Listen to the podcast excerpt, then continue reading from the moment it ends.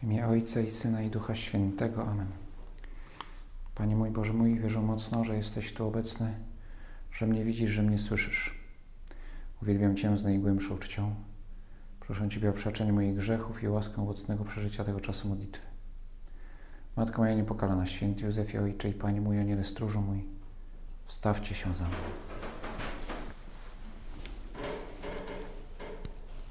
Zbliżamy się powoli do Wielkiego Tygodnia i w liturgii, a co najmniej w liturgii niedzielnej, słuchamy już w najbliższą niedzielę, usłyszymy historie, które, miały, które wydarzyły się w czasie ostatniego pobytu Pana Jezusa w Jerozolimie, w tych dniach, które poprzedzały Jego mękę i zmartwychwstanie.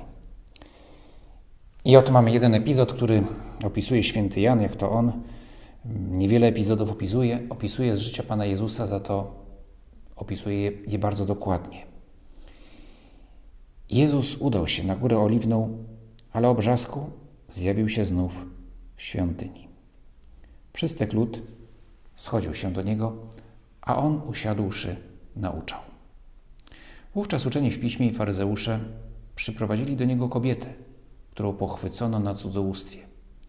A postawiwszy ją na środku, powiedzieli do niego: Nauczycielu, kobietę tę dopiero pochwycono na cudzołóstwie. W prawie Mojżesz nakazał nam takie kamienować. A ty co mówisz? Mówili to, wystawiając go na próbę, aby mieli o co go oskarżyć. Pewnie uczonymi w piśmie targała zazdrość, bo gdy oni nauczali, no to tłumy się nie zbierały. A Pan Jezus nauczał w świątyni, to miejsce wyjątkowe. Więc chcą zdyskredytować. Już dużo wcześniej chcą to zrobić, ale teraz no, targa nimi naprawdę zazdrość, zawiść, gniew na tego, który zajmuje ich miejsce. Trudno powiedzieć, że odbiera im pracę, ale, no ale skoro są nauczycielami, ci słuchają, ci ludzie słuchają innego nauczyciela niż my, więc, więc jest powód do, u tych małodusznych ludzi do zazdrości. I stosują manewr, który podobno zdarza się czasami na wykładach habilitacyjnych. Ktoś chce, kandydat na doktora habilitowanego, w trakcie wygłasza wykład, który, o ile teraz już chyba nie są to wykłady zamknięte, ale kiedyś było to tak, że tylko, że tylko osoby, pracownicy uczelni, którzy mieli właśnie tytuł doktora habilitowanego, w tym wykładzie uczestniczyli, no i ten kandydat musiał wykazać się, że, że, że posiada wiedzę, umiejętności, aby, którymi zasługuje na ów tytuł. No i że podobno zdarzało się, że, że właśnie w czasie tego, tego wykładu, po którym następowała sesja pytań, no starano się tak niektórzy właśnie motywowani może jakąś niechęcią, aby, aby, aby ktoś pojawiła się konkurencja, może szczególnie właśnie osoby jakieś, które mogłyby być taką konkurencją, prawda, koledzy chcieli, czy koleżanki chcieli taką, takiego kandydata utopić, aby, aby tym doktorem habilitowanym nie został, szukając wszelkich możliwych jakichś uchybień w tym, czy, czy, czy, czy, czy w owej pracy habilitacyjnej, czy, czy w innych miejscach, tak żeby, ten, żeby ta osoba nie otrzymała tytułu i nie, nie otrzymała, nie wiem, katedry czy innego stanowiska na uczelni. Nie wiem, być może nigdy się tak nie zdarzyło, ale takie słuchy chodzą, że czasami tak bywało. Tutaj na pewno taka sytuacja ma miejsce, to znaczy uczeni w piśmie za wszelką cenę chcą Pana Jezusa zdyskredytować. Ale jeszcze smutniejsze jest to, że nie szukają prawdy, ale, bo gdyby szukali prawdy, to jak najbardziej, tak? jeśli chodzi o, o wykazanie, że Pan Jezus naucza źle, bo się myli i oni są o tym głęboko przekonani,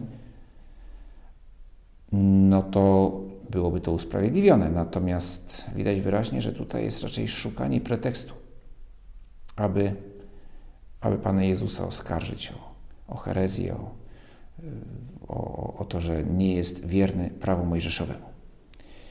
I sposób, w jaki to robił, no, jest bardzo niegodziwy. Gdyż ową kobietę, pochwyconą na cudzołóstwie, więc wszystko wskazuje na to, że ona rzeczywiście ma na sumieniu poważne, poważne wykroczenia czy przestępstwa. Ale traktują ją jako przedmiot. Nie, nie, nie interesuje ich to, że nie jest ważne dla nich wiem, ochrona porządku publicznego, ochrona przed zgorszeniem, które wywołuje ta kobieta.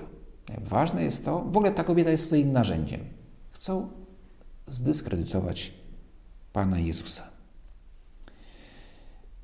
Wcześniej tą kobietę inni drania, być może wśród ci sami co oskarżyciele, traktowali jak, jak przedmiot do zaspokojenia, mówiąc tak bardzo niemal wulgarnie dla zapotrzeb, potrzeb seksualnych. Przedmiot, narzędzie. Tak była traktowana. Co gorsza, ona sama siebie tak traktowała. No bo z kontekstu wyraźnie wynika, że to, że to była, że miała, że to była jej decyzja. Tak, tylko że mm, nie tylko jej. Znaczy ktoś jej to umożliwił, ktoś tak ją traktował. Jako osobę, kobietę lekkich obyczajów. Jak przedmiot. I teraz ma znowu być jako przedmiot użyte jako narzędzie, aby oskarżyć, zaatakować Pana Jezusa. W dzisiejszym języku powiedzielibyśmy, zastosowali prowokację. Jak widać, narzędzie nie nowe, stosowane przez media, polityków, służby specjalne czy służby bezpieczeństwa. A faryzeusze zresztą mieli w sobie coś i z polityków, i ze służb, yy, ze służb nadużywających swoich, swoich uprawnień. I oto przywlekają tą, tą kobietę.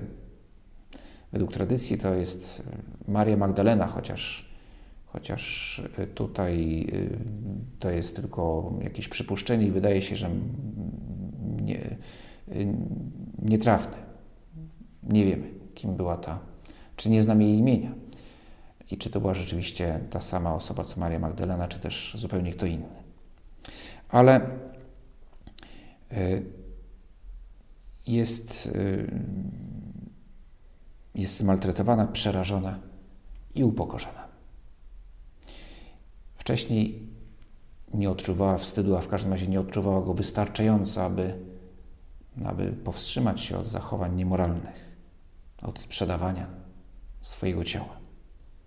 Teraz czuje wstyd, który ją zatapia.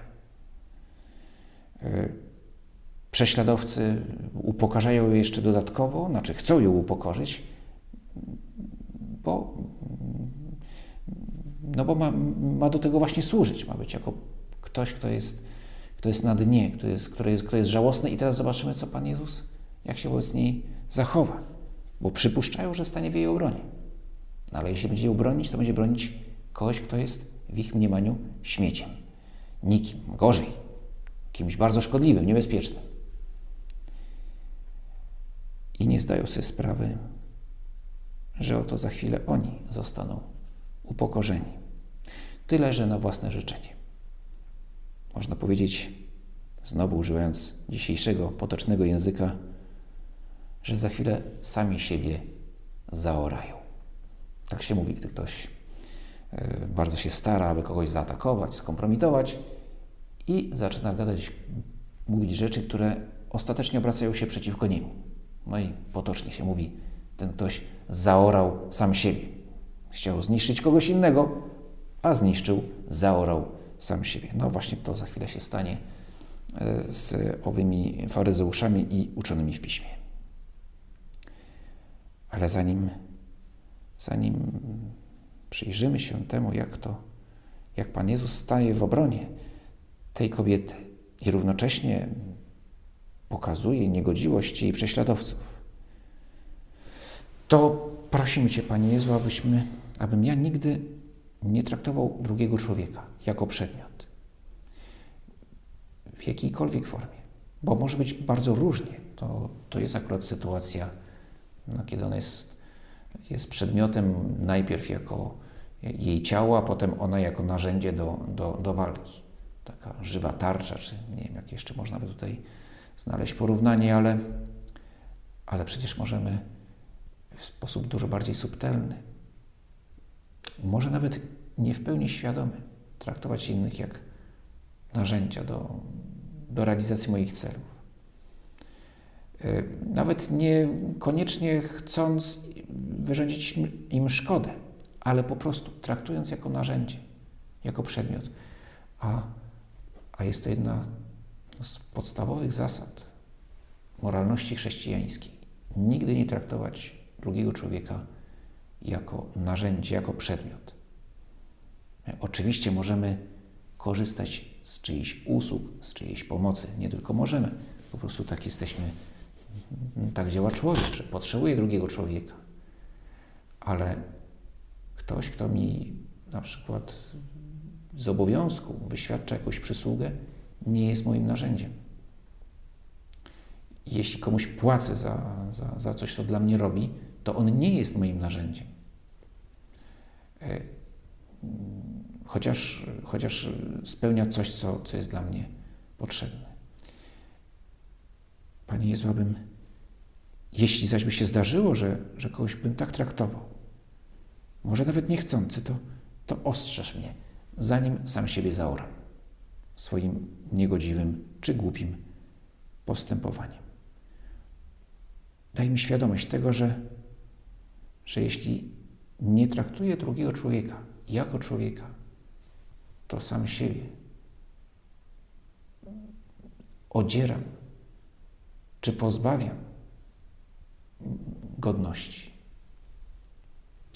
Lecz Jezus, nachyliwszy się, pisał palcem po ziemi. A kiedy w dalszym ciągu go pytali, podniósł się i rzekł do nich: Kto z was jest bez grzechu, niech pierwszy rzuci na nią kamień. I powtórnie, nachyliwszy się, pisał na ziemi.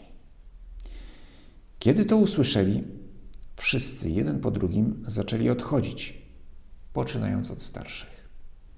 Pozostał tylko Jezus i kobieta stojąca na środku. Pisał palcem. Mnóstwo jest teorii, co tam Pan Jezus pisał. Yy, przeróżne. Na przykład, że pisał imiona tych, yy, tych prześladowców.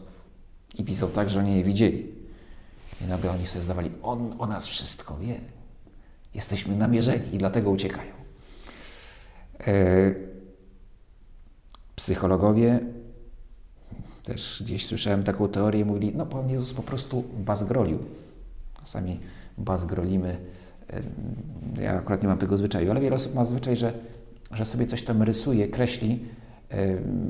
Czasami są to figury geometryczne, czasami jakieś twarze, czasami przeróżne i tutaj można całe wysnuwać interpretacje, e, co takiego w człowieku siedzi, kiedy bazgroli w trakcie nudnego wykładu, ale również w trakcie bardzo, w chwili, gdy dzieje się coś emocjonującego, właśnie w czasie jakiejś rozmowy, ważnej rozmowy, że w ten sposób się jakoś tam rozładowuje energię, napięcie, bazgroląc. Więc może Pan Jezus właśnie sobie coś tam rysuje, jakieś kwadraciki, trójkąciki, nie wiem, co tam jeszcze. No, Żydzi raczej powstrzymywali się zgodnie z nakazami prawa mojżeszowego e, od rysowania, od przedstawień figuralnych, więc może jakieś kwiatki rysował, akanty, rośliny, nie wiem. E, jestem niemal pewien, że nie było to gryzmolenie takie odstresowujące. E, święty Jan nie mówi nam, co Pan Jezus pisał, ale podkreśla, że pisał. I tak naprawdę to jest ważne. Sam fakt pisania. Mianowicie owo pisanie jest symbolem. Pan Jezus pisze prawo. Religia mojżeszowa przywiązywała ogromną wagę do, do przepisów, do regulacji, regulacji kultu Bożego, regulacji mm, moralności. Y, I to wszystko było spisane. Spisane w pięcioksięgu w szczególności, i w jakiś, czyli w tych pierwszych księgach Starego Testamentu, które zresztą do dzisiaj jest nazywane prawem mojżeszowym. A więc prawo, które jest nie tylko jest ogłoszone i gdzieś zapisane, że poprzez Mojżesza Bóg je zapisał. Bóg je podyktował Mojżeszowi i on je zapisał, czyli w jakiś sposób Bóg je napisał. I oto Pan Jezus przez ten gest mówi: Ja piszę prawo. Wy się powołujecie na Mojżesza. W prawie Mojżesz nakazał nam taki kamienować. To zanim Wam odpowiem na Wasze pytanie, zanim też pokażę, co macie w sercach i jak bardzo potrzebujecie nawrócenia, jeszcze bardziej niż ta kobieta, to Wam teraz mówię, to ja te prawo napisałem. W związku z tym, to ja wiem najlepiej, co ono oznacza. Wy nie rozumiecie Mojżesza. Ja rozumiem, bo Mojżesz napisał to, co ja mu kazałem pisać. Więc tym gestem Pan Jezus mówi: Ja jestem prawodawcą, ale moje prawo jest życiem, nie martwą literą.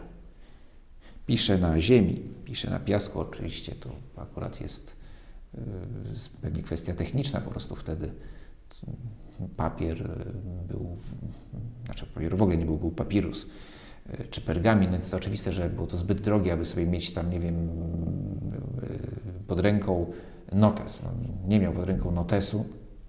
Pisano też na, na, na tabliczkach glinianych. Nie miał też takiej tabliczki przy sobie, być może, no bo to też było trochę uciążliwe nosić ze sobą tabliczkę do, no, do robienia notatek. Więc akurat jest piasek, jest palec, więc pisze. Ale ta ulotność tego, co pisze, może też nam ma pokazać, że prawo pisane no, ma znaczenie. Do dzisiaj zresztą to nie jest, że my prawo mojżeszowe uważamy już za nieistotne. Ale, ale najważniejsze jest to prawo, które Bóg nam, które wypis, pisze w naszych sercach. I że prawo Boże jest na pierwszym miejscu. Wypisane w naszych sercach.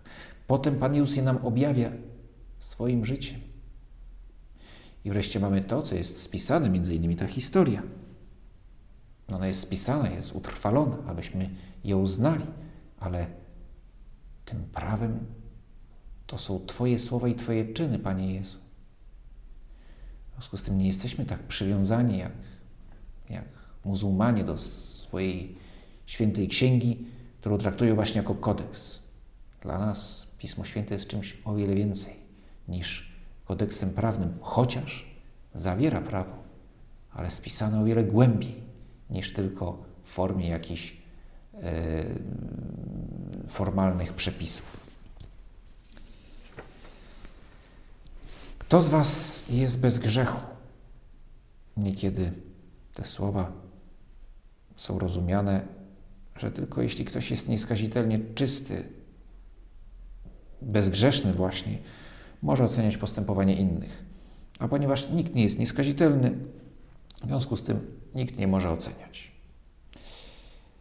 No rzeczywiście, do Boga należy sąd. Bóg jest tym, który zna ludzkie serca, zna nasze serca i, i może ocenić w sposób pewny i jasny to, co robimy. Czy jest dobre, czy jest złe. Ale, ale to nie znaczy, że nie możemy nazywać zła po imieniu. To nie znaczy, że nie możemy mówić o normach moralnych, bo tak niestety czasami jest y, to interpretowane na ogół zresztą przez ludzi, którzy od chrześcijaństwa są dość odlegli. Y, nie mówmy, co jest dobre, co jest złe, po to, żebyśmy mogli spokojnie czynić to, co jest złe, albo się przynajmniej nad tym nie zastanawiać. Owszem, możemy nazywać, nie tylko możemy, musimy szukać tego, co dobre, jakoś to definiować, a jeżeli definiujemy, co jest dobre, to siłą rzeczy również wskazujemy, co jest złe. Czy rozpoznajemy, co jest złe? I również możemy powiedzieć, że ktoś czyni zło. To też nie jest tak, że nie mogę powiedzieć kto, bo bardzo często prowadzi to do no, takiego relatywizmu i ucieczki od, od odpowiedzialności. I, i, I powiedzenia, no, nie wiadomo, kto jest winien, kto jest winien, y, no, chociażby teraz, wojnie na, na Ukrainie. Prawdopodobnie bardzo jest to złożona sprawa, jak to zwykle przy takich wydarzeniach, że wiele jest w sercach ludzkich zła, które właśnie się wylało. No tym niemniej ktoś jest w sposób szczególny odpowiedzialny. I z racji tego, że, że ta medytacja nie ma i tematem nie jest e, tutaj e, działania, nie są działania polityczne państw, w związku z tym teraz nie będę się na tym skupiał. Natomiast no, mówię, że, że wszyscy są winni, no, wszyscy może trochę są pewnie w jakiś sposób za zło świata, wszyscy odpowiadamy, ale za konkretne czyny złe odpowiadają ci, którzy je czynią i koniec. E, ale mówisz nam, Panie Jezu, tylko że Ty nie jesteś sędzią, aby potępić człowieka. Możesz owszem potępić czyn, możesz też, a czasami trzeba powstrzymać zło, które człowiek czyni. I Pan Jezus właśnie to zrobi swoją drogą, bo powstrzyma ową nieszczęsną kobietę od dalszego grzechu. Ale jej nie potępi choć ma do tego prawo, jako jedyny w całym tym towarzystwie. To, co mówi Pan Jezus, jest bardzo mocne dla faryzeuszów, bo im mówi nie tyle, że jesteście nieskazitelni, że nie, że nie jesteście nieskazitelni, to akurat oni aż takimi osłami nie byli, żeby sądzić, że są całkowicie bez grzechu, choć uważali się za lepszych od innych. E, uważali, że są zdecydowanie bliżej tej czystości prawnej niż jakieś tam pospólstwo, e, którym pogardzali. Ale Pan Jezus nie mówi, że wy ogólnie jesteście bez, e, że ogólnie jesteście grzeszni. Wiele wskazuje na to, że tu chodzi o ich odpowiedzialność za grzech owej kobiety. Ona siebie traktowała jako przedmiot ale oni ją też traktowali jako przedmiot. I znowu to już są nasze domysły. Wśród nich mogły być osoby, które bezpośrednio tym jej grzechu brały udział. E, I dlatego starsi, roztropniejsi wycofują się. Młodsi tam jeszcze rozpaleni emocjami którzy może zresztą rzeczywiście nie mieli jakichś tam kontaktów z tą panią niewłaściwych, ale, ale też ją traktują jak, jak rzecz. Ci, ci młodsi jeszcze na początku nie zdają sobie sprawy z, z siły słów Pana Jezusa, a starsi sobie uświadamiają tak. My również za to odpowiadamy. Jeśli ją potępimy, potępimy również i siebie.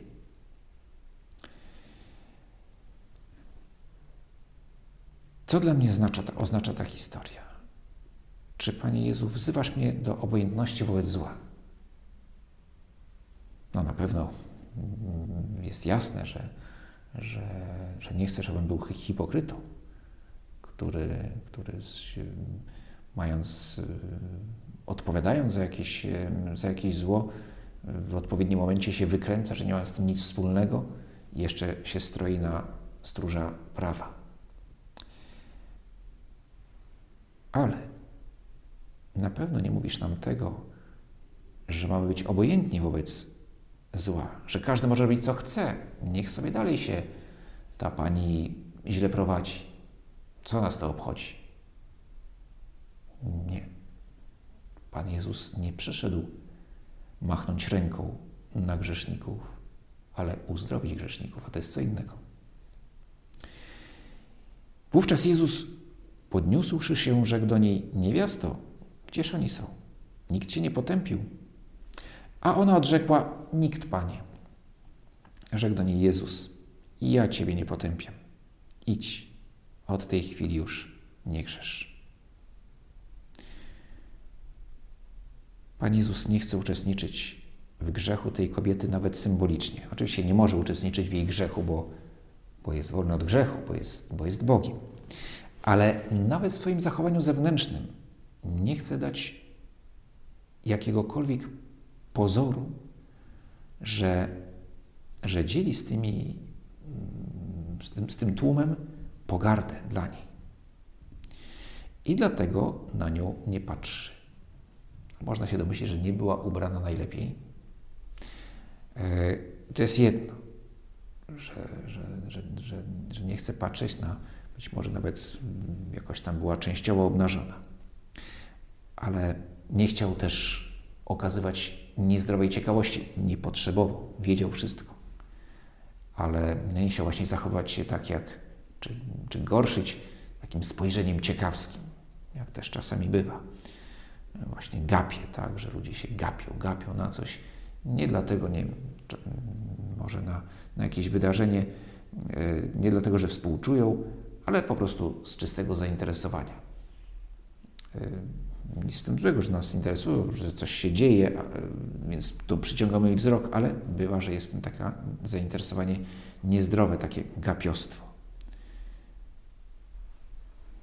Pan Jezus jednak przede wszystkim nie chce jej jeszcze bardziej upokarzać, bo ona się potwornie wstydzi. Yy, otoczona przez wrogich sobie ludzi, poszarpana, po, no, wygląda pewnie, wyglądała pewnie naprawdę dramatycznie i żałośnie. I staje przed kimś, o kim wie, że ma olbrzymi autorytet. Na pewno słyszała o Panu Jezusie, może go, go kiedyś słuchała. Wie, że stoi przed nauczycielem, który ma, którego wszyscy szanują. A ona jest traktowana jak śmieć. I jest tym dodatkowo jeszcze załamana.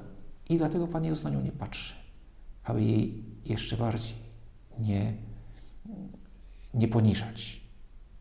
Nie patrzy na nią w tym momencie, kiedy tłum owych uczonych w piśmie krzyczy i naciska na niego, żeby, żeby coś powiedział. Ale kiedy staje w jej obronie, podnosi śmiało wzrok na prześladowców. To fakt ich mierzy wzrokiem. Ale potem patrzy na nią. Patrzy na nią nie jak na przedmiot, ale jak na człowieka. Być może po raz pierwszy ktoś na nią od dawna, ktoś na nią właśnie tak popatrzył. Już samo to spojrzenie było dla niej uzdrawiające. Przywracało jej godność. Pan Jezus jej wybacza, bo może, bo tylko On może to zrobić. Daje jej możliwość nawrócenia, z której wygląda na to, że skorzystała. Idź i od tej pory już nie grzesz. Ona, potraktowana jak człowiek, chce dalej żyć jak człowiek i bronić swojej godności. To, że ona jest właśnie tam kojarzona z Marią Magdaleną, mogło też wynikać z faktu, że ta kobieta była znana w, wśród chrześcijan jako właśnie osoba wierna, jako osoba, która wyszła z poniżenia i, i, i stała się wierną uczennicą Pana Jezusa, choć nie, i, i nałożono ją na, na, na inną postać, jaką była Maria Magdalena. Tak czy owak, owa kobieta pod wpływem spojrzenia i słów Pana Jezusa zmienia się jej życie. Nie musiał jej potępić, żeby się nawróciła. Dobre pytanie, a co z pozostałymi? Co z tym towarzystwem, które wymagało również nawrócenia?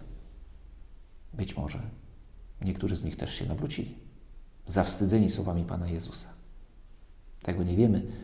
W książce Dobroczyńskiego listy Nikodema jeden z młodych faryzeuszy, który właśnie tam zapale tą kobietę chce, chce doprowadzić do, do skazania, pod wpływem tego wydarzenia nawraca się i zaczyna patrzeć na Pana Jezusa inaczej. Nagle zdaje sobie sprawę z tego, że ci, e, że, że, że uczeni w Piśmie się mylą, że prawda jest u Pana Jezusa, że On jest prawdziwym Mesjaszem, właśnie uświadamia to sobie w tym momencie, kiedy Pan Jezus pokazuje ich grzech.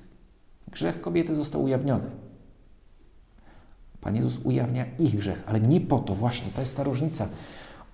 Oni ją wyciągnęli, wlogą na, na rynek, krzycząc, że jest grzeszna, nie po to, żeby się nawróciła, tylko po to, żeby ją zniszczyć i użyć jeszcze jako narzędzie, jako takiego tarana do, nie wiem, do rozbicia bramy, tak? że, że jako żywej tarczy przeciwko Panu Jezusowi. A Pan Jezus ujawnia ich grzech, znaczy, albo raczej oni sami się podstawiają i, on po prostu stawia kropkę nad i. Wy jesteście grzesznikami. Nie mówiąc żadnych szczegółów, po prostu patrzcie na swoje zachowanie. Jesteście grzeszni. Popełniacie teraz grzech. Ale robi to nie po to, żeby ich potępić. Nie potępia, tylko uświadamia. Być może niektórzy z nich z tego wyciągnęli wnioski. My na pewno, Panie Jezu, chcemy wyciągać wnioski.